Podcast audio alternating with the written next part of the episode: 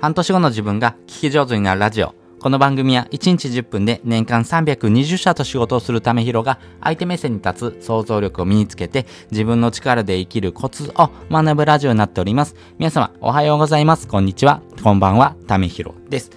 はい。えー、今回はですね、えー、自分自身のですね、発信をですね、振り返ってもらってですね、えー、思うことをですね、ちょっとつらつらと述べたいなと思います。まあ、結論はですね、自分自身の発信の背景ですね、バックグラウンドにですね、まあ、どういうふうな未来をですね、描いてるのか、そしてその未来をですね、具体的にですね、イメージさせるようなですね、えー、行動を促すということをですね、ちゃんとされてるですね、インフルエンサーとかですね、やっぱりその情報発信をしてる感度が高い人に向けてですね、やっぱり自分自身が変えるっていうことがですね、えー、やっぱり人に与える影響って非常に大きいなというふうにですね、改めて思いましたんで、ここをですね、ちょっと深掘りして話したたいなと思います。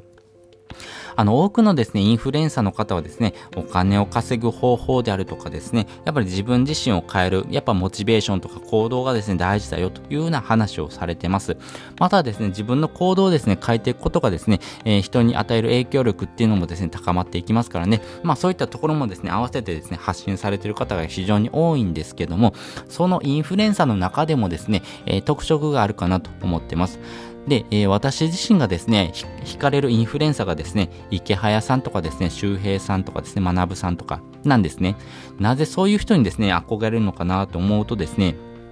結局ですね、自分自身のですね、最初のゴールって何よというふうにですね、問いかけた時にはですね、やっぱり田舎とか、えー、自由な暮らしとかですね、スローライフっていうところをですね、目指してるということはですね、自分の中でもですね、明確になってきています。なので、えー、そのお金を稼ぐというところがですね、最終の目的地ではないんですね。お金をですね、えー、まあ目的にせず、手段という形で、えー、捉えるっていうことが大事になっていきます。お金をですね、稼ぐってことをですね、目的に行動することによってですね、お金を稼いでいくっていうね、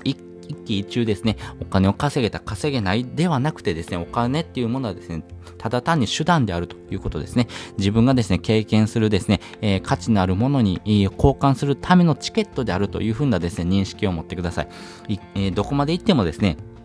お金っていうものはですね、あればあるほどですね、幸せになるかっていうことではないです。まあそうではなくてですね、お金をですね、えー、良きタイミングで使えるか、そして使うタイミングに、えー、合わせてですね、そのお金を稼いでいけるのか、やっぱりここが大事になっていきますからね、そのタイミングに合わせてですね、お金を持っておくっていうのは大事なんですけども、お金を使ってですね、得られた経験をですね、えーすることが目的であってですね、お金を稼ぐことが目的ではないということがですね、改めて自分の中でもですね、明確化になりましたし、これで迷ってる方、自分の中での考え方をですね、ちょっと勘違いしてる方もですね、実際にいらっしゃるのかなと思いますんで、改めてですね、お話をしておきました。まあ私がですね、池早さんとか周平さんとか学さんをですね、憧れる理由はですね、やっぱり私自身の中でスローライフとかですね、田舎に暮らすとかですね、自由な暮らしを手に入れるということがですね、目的であってですね、お金を稼ぐことが目的ではないということがですね、分かってきています。なので、お金を稼いだ先にですね、どのような未来を描くのかというところからですね、逆算してですね、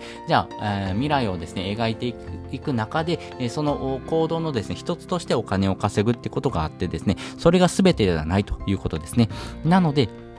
自分自身のですね、えー、ライフスタイルをですね、えー、発信してる人っていうのはですね、非常に強いなと思いますし、人はですね、えー、95%がですね、えー、まあ、感情で、えー、物を買ったりとかですね、えー、無意識のですね、判断で、えー、行動することが分かってます。なのでですね、自分自身がですね、求めることっていうのはですね、お金を稼ぐということではなくてですね、その先にある未来をですね、どのように描くのか、そして未来をですね、具体的にですね、持ってる人こそですね、やっぱり惹かれる感情がですね、非常に大きいのかなというふうに思っております。ということでですね、自分自身の発信もですね、改めてですね、考えながらですね、えー、まあ、情報収集、そしてアウトプットをですね、えー、積み重ねていくということをですね、大事にしてもらいたいなというふうに思っております。ということで、今回はですね、えー、まあ、発信をする上でですね、非常に大事になってくるコツということをですね、お話ししておきました。本日もですね、お聴きいただきましてありがとうございました。また次回もですね、よかったら聞いてみてください。それじゃあ、またね。